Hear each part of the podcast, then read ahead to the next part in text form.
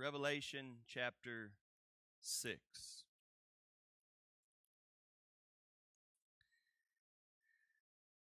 For years and years and years, we had our church asking if we could do a Sunday morning series through the book of Revelation. We took a long time to get there. Finally, we started it. We spent the last several, several weeks walking through uh, the first five chapters of Revelation. It's been good. We've gotten tons of feedback from you all about how much you're enjoying this study through Revelation, and we like that. It's good for us to read the Word of God and settle in on the Word of God and think about the Word of God. You know, really and truly, that's what churches are. Churches can be an impact in the community, and churches can be inspirational and I hope that we are all of those things. But what churches are at their core are a group of people committed together to worshiping God together. A group of people committed to each other, worshiping God together. We worship God 24 7 everywhere we go, everything we do. That's not church. Church is when people are committed to each other to do this together. It's only in a setting like this where we're actually being the church in the way that we have designed to commit to each other by according to the word of God that's given us that instructs us on all this.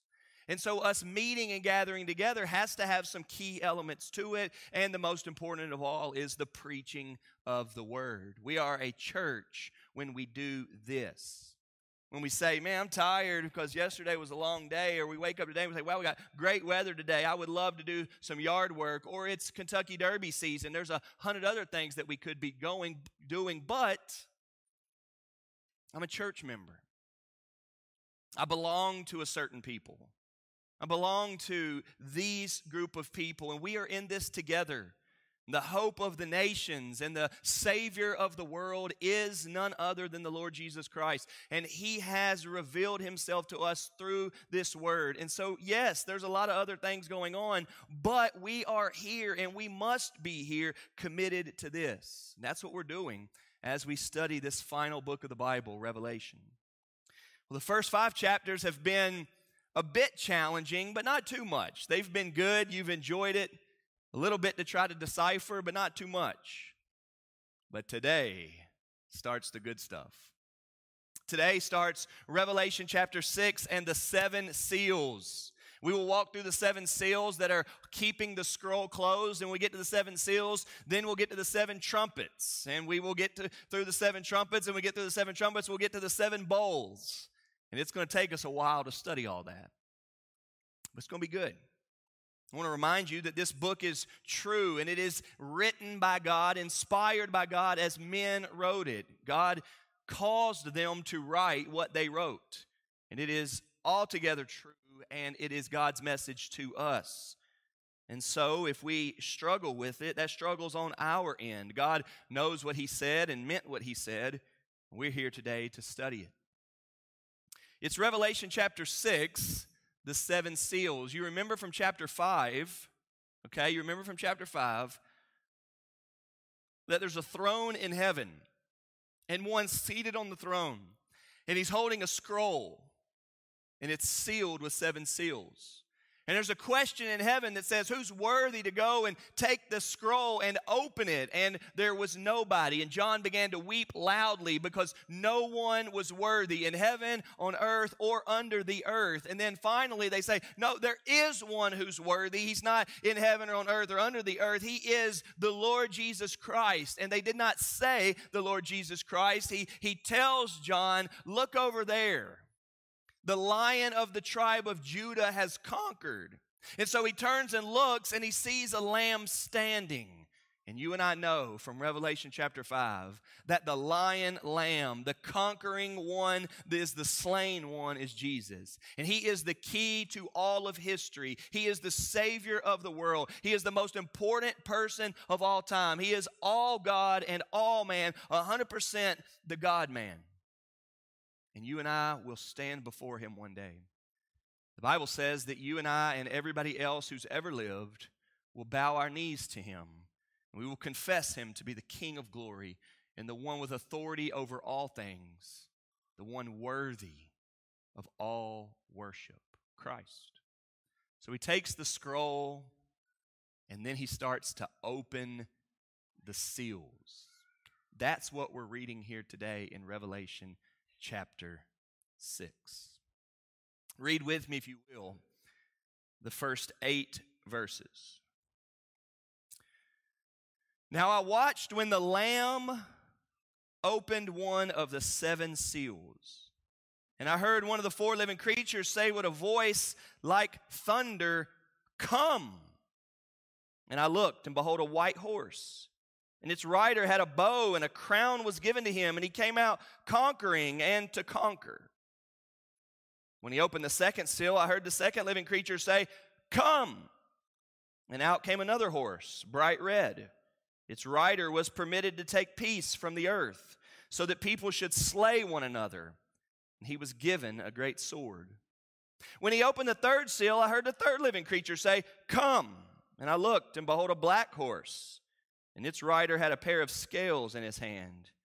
And I heard what seemed to be a voice in the midst of the four living creatures, saying, A quart of wheat for a denarius, and three quarts of barley for a denarius and do not harm the oil and wine.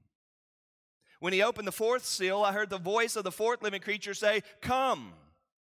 And I looked, and behold, a pale horse, and its rider's name was Death, and Hades followed him. And they were given authority over a fourth of the earth to kill with sword, and with famine, and with pestilence and by wild beasts of the earth. Those are the verses that we're going to look at today. These are the first four seals of the first seven, uh, these are the first four seals of the seven seals.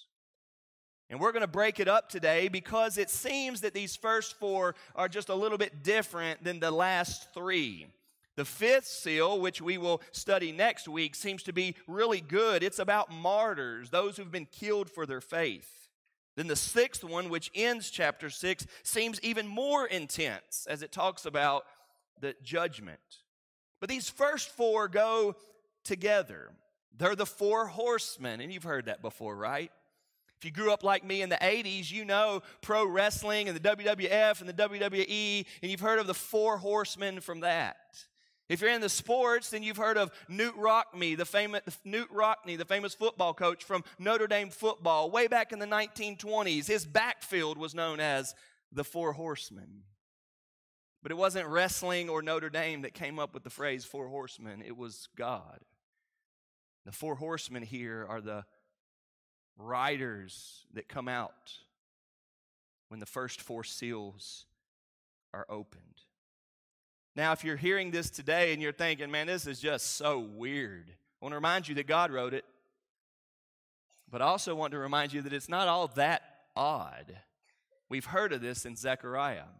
Several years ago, we preached through all the minor prophets. You may have been here then. But I just want to turn back to Zechariah chapter 1 just so that you can see this does not come out of nowhere. Hopefully, you've heard before that to really understand the New Testament, you've got to know the Old Testament. The Old Testament has introduced so many of these subjects. But Zechariah talks about this. I'm going to read just a few verses from Zechariah chapter 1. Zechariah chapter 1, beginning in verse 8 I saw in the night, and behold, a man riding on a red horse. He was standing among the myrtle trees in the glen, and behind him were red sorrel, and white horses. Four horses, four different colors. Verse 9 Then I said, What are these, my Lord? The angel who talked with me said to me, I will show you what they are. So the man who was standing among the myrtle trees answered, Here it is. These are they whom the Lord has sent to patrol the earth. And they answered the angel of the Lord who was standing among the myrtle trees and said, We have patrolled the earth, and behold, all the earth remains at rest. Later in Zach, that's chapter one. Later in Zechariah in chapter six, the first eight verses kind of tells that same thing. The, the, the horses and the horsemen are going out and they're patrolling the earth and they're coming back and they're reporting to God. It's interesting. Some of you may remember, it's been several years, but we preached through all of the minor prophets and we explained that. And it's this idea that in creation, God has his, his people or his angels that are out doing things for him, and they are, they are working, they are checking up, they are patrolling the earth, to use that word, and then they're reporting back to God what's going on. That's not exactly what's happening in Revelation, but it gives us an idea that we've heard of horsemen before. What's different here is that in Revelation 6, each, each of the four horsemen have a strong characteristic to them. Now, before we get into that, I want to remind you that in the Gospels, we see Jesus talk about the end times. Earlier, Matt read from Mark 13. In Mark 13, we get them asking the question when will the end be? What will it be like? What are the signs of the end? That same passage of Mark 13 is duplicated in Matthew 24. Matthew tells the very similar story as Mark tells in Mark 13, and they're, they're very similar. So today, I want you to keep your finger there at Mark 13 because we're going to look back at a couple of things. Okay, we're about to walk through these four horsemen, but while we do that, I want you to keep a mark at Mark 13. I want you to see some of this. At Mark 13, though, just want you to hear what is said. Mark 13, 3. And as he sat on the Mount of Olives opposite the temple, Peter and James and John and Andrew asked him privately. They ask Jesus this question. Verse 4 Tell us, when will these things be? And what will be the sign with all these things when all these things are about to be accomplished? Okay? Jesus there answers back by saying, Jesus began and said to them, See that nobody leads you astray. And we loved Matt's prayer as he read that, that we need to be focused and we need to not be distracted. We need to trust in Christ and know what he says. We know that we are uh, prepared for the coming of Christ by believing in Christ. I love that Matt prayed that. That is the solution. But we're going to keep our finger at Mark chapter 13 so that we can turn back when we need to as we're looking through these four horsemen. We've said here often, and I preached on it a little bit on Wednesday night, with just how difficult life can be.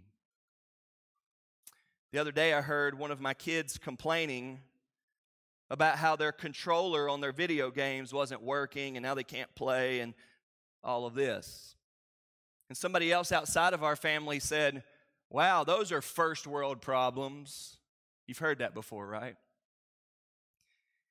To which I don't think my kid that said that had heard of first world problems before. And so they said, What do you mean? What are first world problems? And so we took the moment to tell them there are bigger problems in the world than whether we get to play our video games or not, aren't there? There's some big problems in the world. One of the worst things Christian people can do is to be so self centered that we think our problems are the only problems. One of the worst things Christian people can do is be ignorant of bigger problems around us so that we don't look foolish and arrogant and even ungodly and faithless by acting like our problems are the only problems and our problems are bigger problems and not being sensitive to the big problems that are going on around us. Life is hard, and life is hard in many ways. So much so that we find ourselves in, in an effort to create kind of toughness and grit. We use the expression sometimes that says, hey, that's life, suck it up. You ever heard somebody say, suck it up, buttercup? As a way of saying, hey, get over it. You ain't got time to feel sorry for yourself. You better get up and keep moving. In a similar way, this is what Revelation 6 is doing for us. Each of these seals are opening up for John a picture of what life is like, what the world is like. We see them here, many of these, as judgments. Things that God is allowing, permitting, and you even see this word here. Things that God is allowing and permitting in His world. Judgments because the world is against God, not looking to God, not trusting in God, not believing God, certainly not worshiping God. And so, one of the things that's going on in the world is God working to bring people back to Himself. He has ransomed people from every tribe, tongue, people, and nation, and He is creating a body of people that know Him and love Him. And that's going on in the midst of a world that does not know Him. And so, there are those challenges. There are seven seals, seven of these that are opened that further show us what the world is like and what the world is going to be like. One of the struggles that happens in Revelation is the big question of when. What's the timeline here? I want to say right now that this is not only future stuff. It is future stuff, but it is actually what the world is like leading all the way to the future stuff. So it's both now and coming. And I think it's fair to say that it's now and coming and getting worse as it comes. But that's why we're looking at Mark 13 too because they were asking the question 2,000 years ago. Jesus was answering the question 2,000 years ago, and yet we still see these types of things going on. So, what's happening in these seals is we see Christ, notice here called the Lamb, opening the seals. And they then open for us characteristics of life, of this world, of our planet. So let's study them. The first one. Now I watched when the Lamb, don't you like that? We like Jesus just being referred to as the Lamb. Because every time you see him called the Lamb, you're reminded that he died. That's a good way to refer to him, right?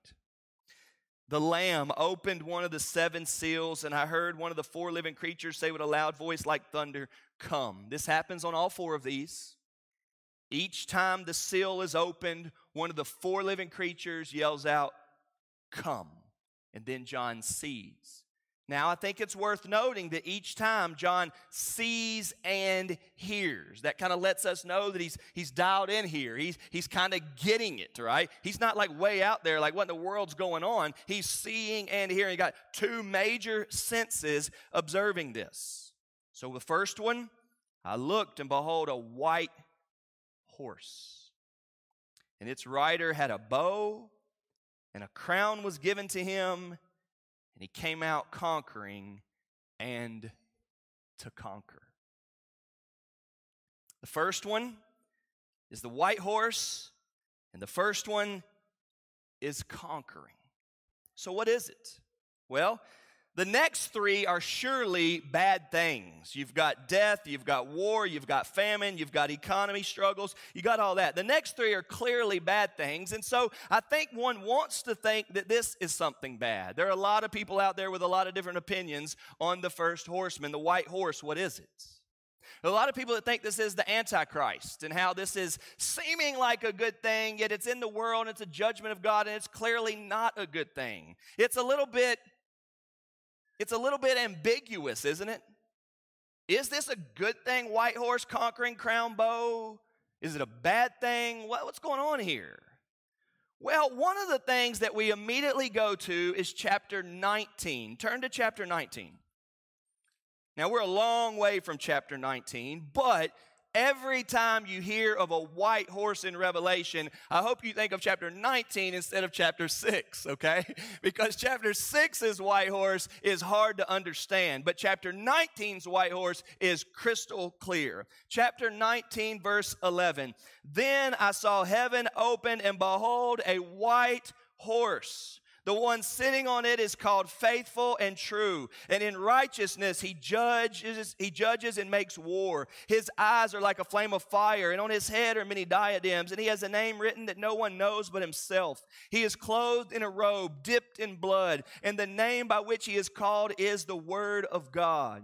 And the armies of heaven, arrayed in fine linen, white and pure, were following him on white horses. From his mouth comes a sharp sword with which to strike down the nations, and he will rule them with a rod of iron. He will tread the winepress of the fury of the wrath of God the Almighty. On his robe and on his thigh, he has a name written King of Kings and Lord of Lords. No questions about that one, right? Who is that?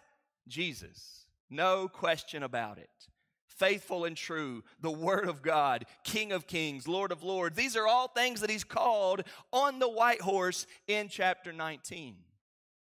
So when you hear of a white horse in Revelation, I think your mind goes to Jesus. And so if Jesus is the rider of the white horse in chapter 19, could he be the rider of the white horse here in chapter 6? Well, I'm not sure. And there are lots of different opinions on it. If it is Jesus, why is it so unclear?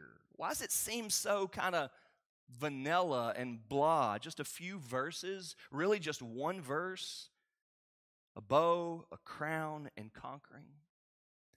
Well, I want to say that I think the first horseman is Jesus. And the reason why it seems to be so not a big deal and not so obvious is because it's the way Christ often looks in the world. In this world, you have lots of religion, and Christianity is another piece of that. In this world, you have lots of representations of Christianity, of Jesus, and the Bible, and often so many are false and ill represented. And so, from one perspective, like we see with these four horsemen here, we see Christ in the world conquering, yet we're not going to emphasize it in the greatest of ways yet. Right now, many might say, Yeah, but I got questions, whatever. And yet, at the end of the story, he comes back on the white horse, reigning and conquering. There are no questions about it. See, in this world, Christ is reigning right now. And yet, everybody will often ask, sure doesn't seem like it, why are things so difficult? Why are there so many questions raised?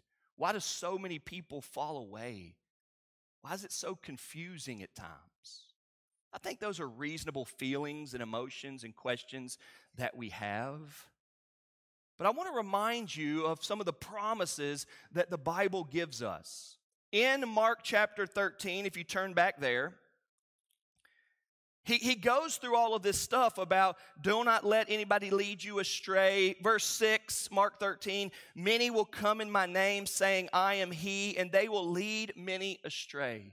Many people in the history of the world will come saying that they are the Christ, they are the Messiah, they are the Savior, they are the main thing, they are representatives of God, and they are not. They are fake, they are phonies, and people will follow them and they will lead many astray. He goes on. But what ends up happening, okay, what ends up happening in this is we get this emphasis that these things must take place, but keep preaching the gospel. And look how it ends in Mark 13. But the one who endures to the end will be saved. Look up at verse 10. And the gospel must first be proclaimed to all nations. The truth is is that God's design is that Christianity would function, advance and prosper in the midst of all the challenges.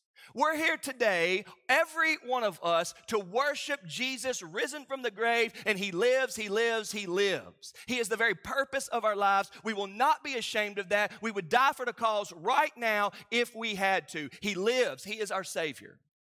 But at the same time that we are saying that, every one of us know people that used to be saying the same thing, and now they haven't. They are those that have fallen away. They've given up. They used to want to get up here in the baptistry and profess their faith in Christ, and yet they've given up on it. And the reality is, is that Christianity advances in the midst of such difficulty. Think about the promise from Jesus when Jesus says, I will build my church, and the gates of hell will not prevail against it. When we hear Christ saying that, we think, yes, power. The king is the king of his church. He's the head of the church, and the church is his body, and nothing's going to stop it. And that's true. We believe it. We preach the gospel. That's what we do. And yet, we also know churches that are shrinking and churches that are struggling and churches that are closing, right? We know all of that. We know about fighting and division in hard times. And it's for this reason that I think the first horse looks that way. I do think that it's Christ. A lot of people don't think that it's Christ, but I do think that it's Christ. Notice that it's all positive here. Nothing that even gives you a hint that it's a negative. The rider had a bow, he had a crown that was given to him, and he came out conquering and to conquer. Conquering and to conquer. You can say that no matter what year it was, no matter what generation, Christ is doing his thing. Christ is on the throne. Christ is reigning. Christ is working. Isn't this the way we speak about Christianity and missions in our day? Yes, it is. How many times have we gone to a third world country where there just seems to be so many things wrong, and you come back and you're like, man, I've never seen people so more poor. I've never seen so many needs. Man, I've never seen so much political upheaval and, and so many issues. And like, yeah, but but tell me about what y'all did and what you saw. Like, man, man, churches are awesome there, man. They're thriving. They're preaching the gospel, man. I'm encouraged. They got preachers there that are preaching the word, man. They see people getting saved and being baptized, man. Man, God's working in Southeast Asia, and God's working in Northern Africa, man. God's working in the Middle East, man. Afghanis are coming to believers like crazy.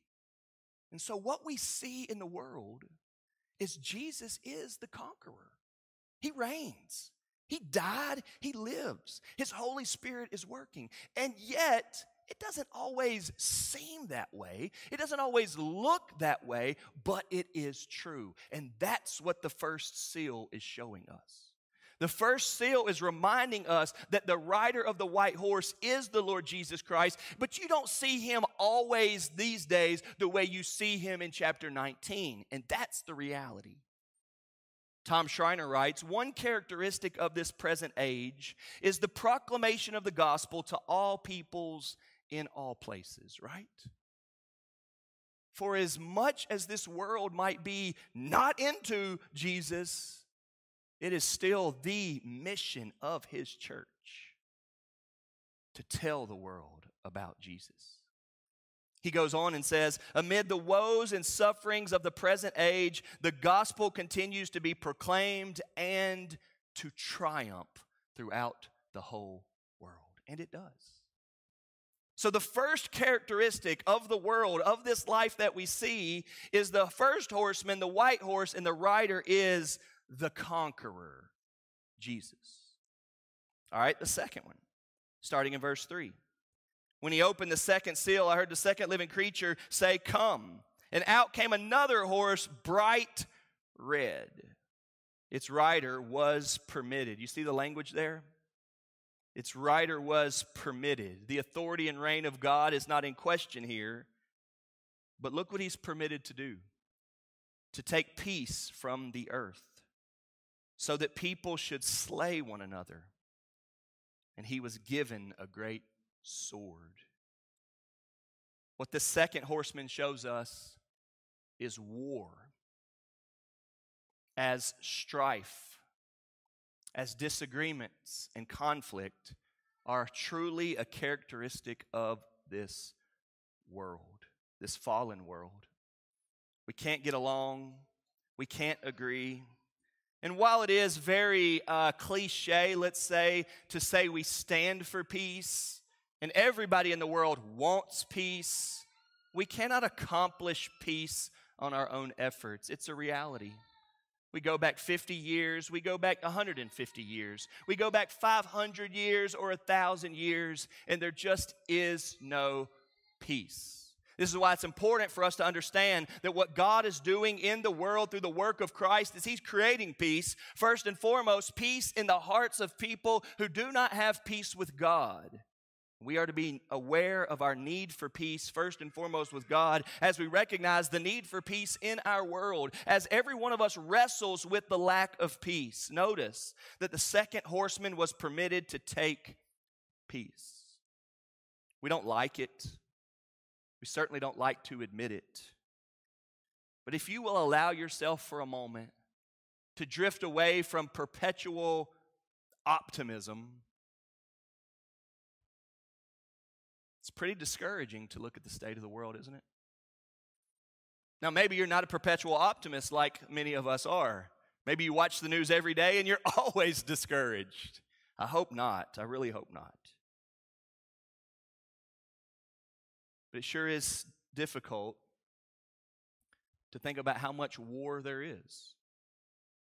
There's war going on all over the place now. We've got war on multiple continents. I'm only 42 years old, and I can think of several wars that have happened in my lifetime. And people that are older than me, like my grandparents' generation, they've known all kinds of wars. You can go down to Walmart today and you'll see a man wearing a hat, proud that he was in a war. That's just our country. War is a characteristic of this world. It's been permitted by God, but it's not a good thing. In it, we have people slaying one another. In it, we have them given a great sword. It's a characteristic. But I want us to recognize here how it's described first permitted to take peace. If our world so struggles to have peace, which it does, it should cause us to look to the one who gives peace. And while we should labor in every way to create peace, you should eventually humble yourself and recognize we will not have peace until we have God reigning. We will not have peace until we have God reigning. And in so many ways, we recognize that will never fully happen until that other white horse returns from Revelation 19. The second seal brings on the second horseman, which is about war, the taking of peace. The third one, verse 5. When he opened the third seal, I heard the, the third living creature say, Come, and I looked, and behold, a black horse and its rider had a pair of scales in his hand. And I heard what seemed to be a voice in the midst of four living creatures, saying, A quart of wheat for a denarius, and three quarts of barley for a denarius, and do not harm the oil and wine. This horseman here, this seal here, the third one, is about famine. The first one I'm saying is the conqueror, which is Jesus. The second one is war, the taking of peace. The third one is famine. And this is a sad one to discuss, but our world has often been characterized by famine. The need for ways to eat. We get reports now. I watched a documentary just last year of places in Africa where there is so little food that moms make cakes out of mud for their kids to eat. True story. Got an email last month from missionaries working in Sri Lanka that say things are so bad there that the government turns off electricity for everyone at times 12 hours a day. And they are so low on food in Sri Lanka right now that you have to go and it get rationed out to certain people, and the families with lots of people just do not get to eat. Those are just a few examples, and you've heard of them. Notice here that it gives us some detail about the famine. There's scales showing that we're going to have to ration out. But at verse 6, it says a quart of wheat for a denarius. And you probably have a footnote that, te- that tells you a denarius is a day's wage. You work all day just to get a quart of wheat, or three quarts of barley for a denarius.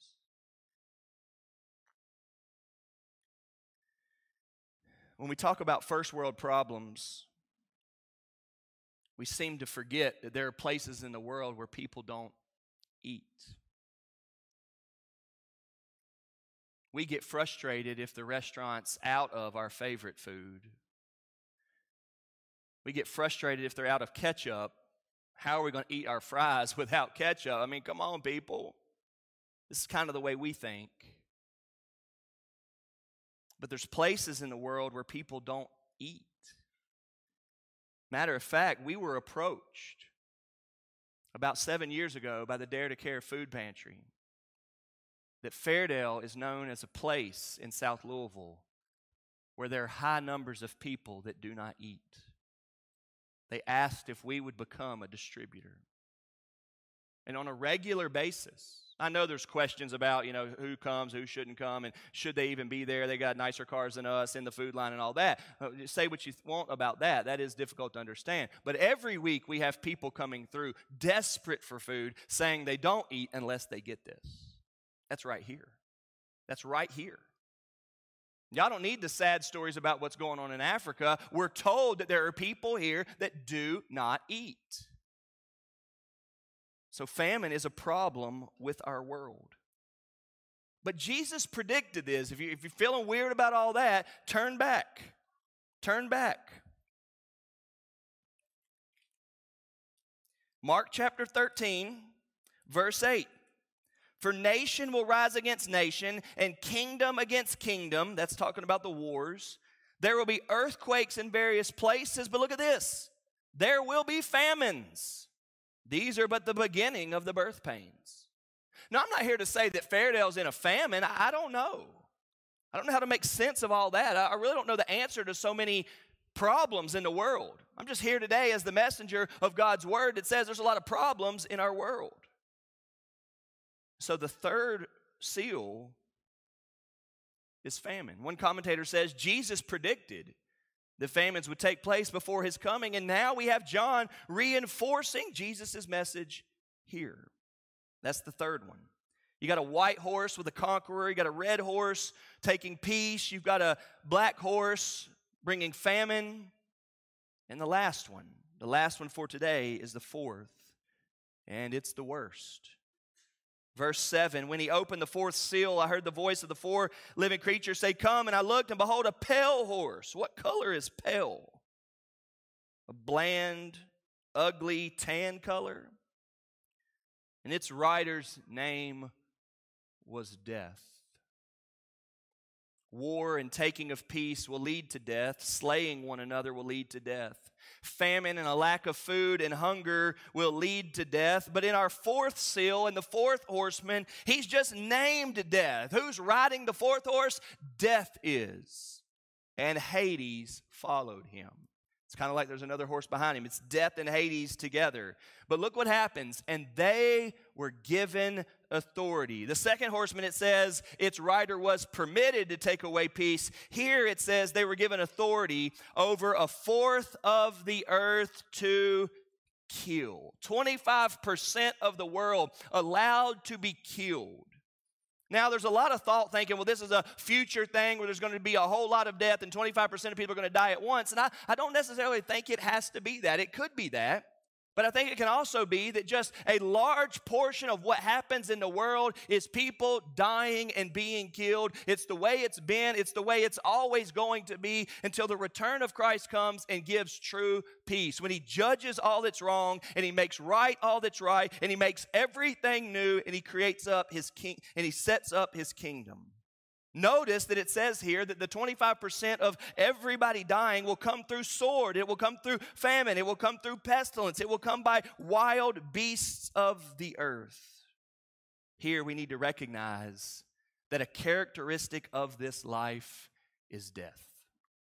And a characteristic of this life is struggle, mourning, grief, and suffering.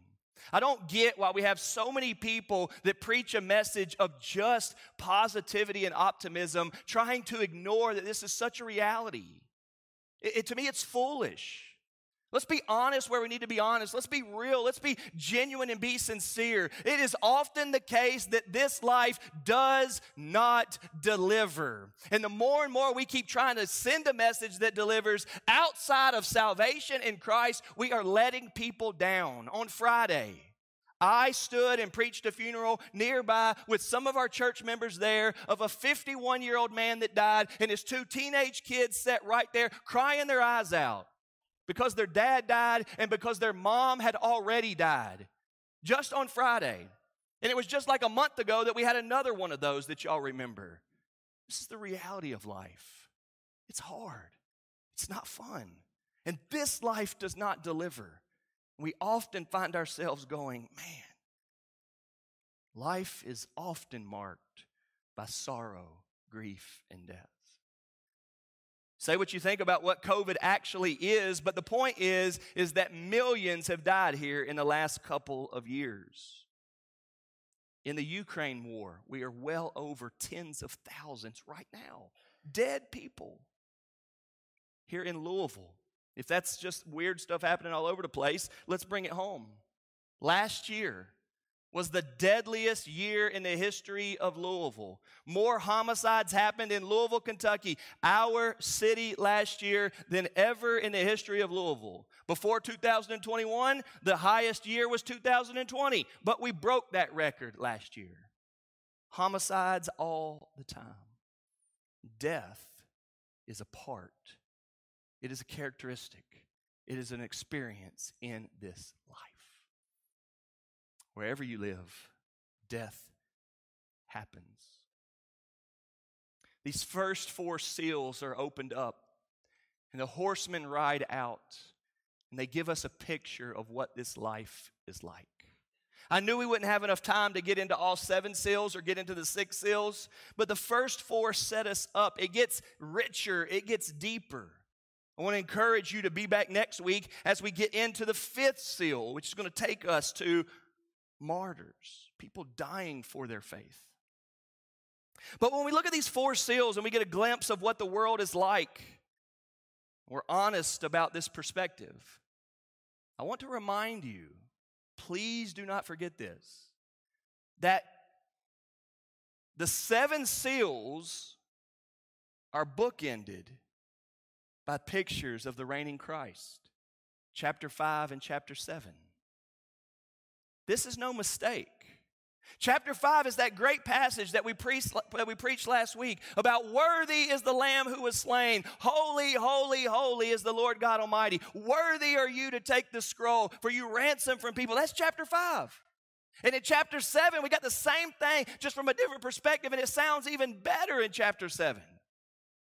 And so those are bookends around the opening of these seals that give us an honest picture of what life is like.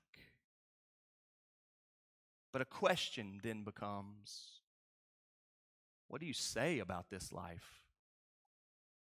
If that's the reality, you're going to admit that. We find ourselves going, Well, thanks, Josh, for that. Some good news preacher you are.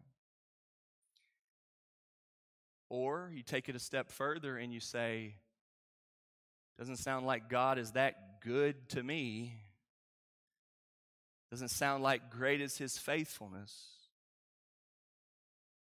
You find yourself saying, What do I say to that?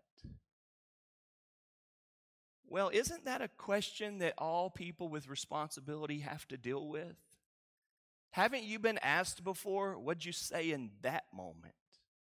In parenting, that's a question we help each other with all the time. Hey, when your kid comes home and he's getting bullied, what do you tell him? Hey, when you studied all week for the big test and they come home and you're like, how'd it go? And they start crying because they failed it again. They just can't get it. What do you say in that moment? What do you say in that moment is a part of life where life isn't going the way you want it to. And what are you going to say about that? And every one of you are challenged, whether you're a boss or a parent or whether you're a Christian. And what do you say in that moment? And the reason why the seals are so brutally honest about life is because this life is not to be the answer or the treasure. And every time we find ourselves hoping or depending or trying to stand firm on something that does not hold firm, we are wrong and we're off base. Everything in this life is to point us to a Savior that gets us outside of this life. Everything in this life is to get us past our death, to get us to eternal life. And so we must be honest about it.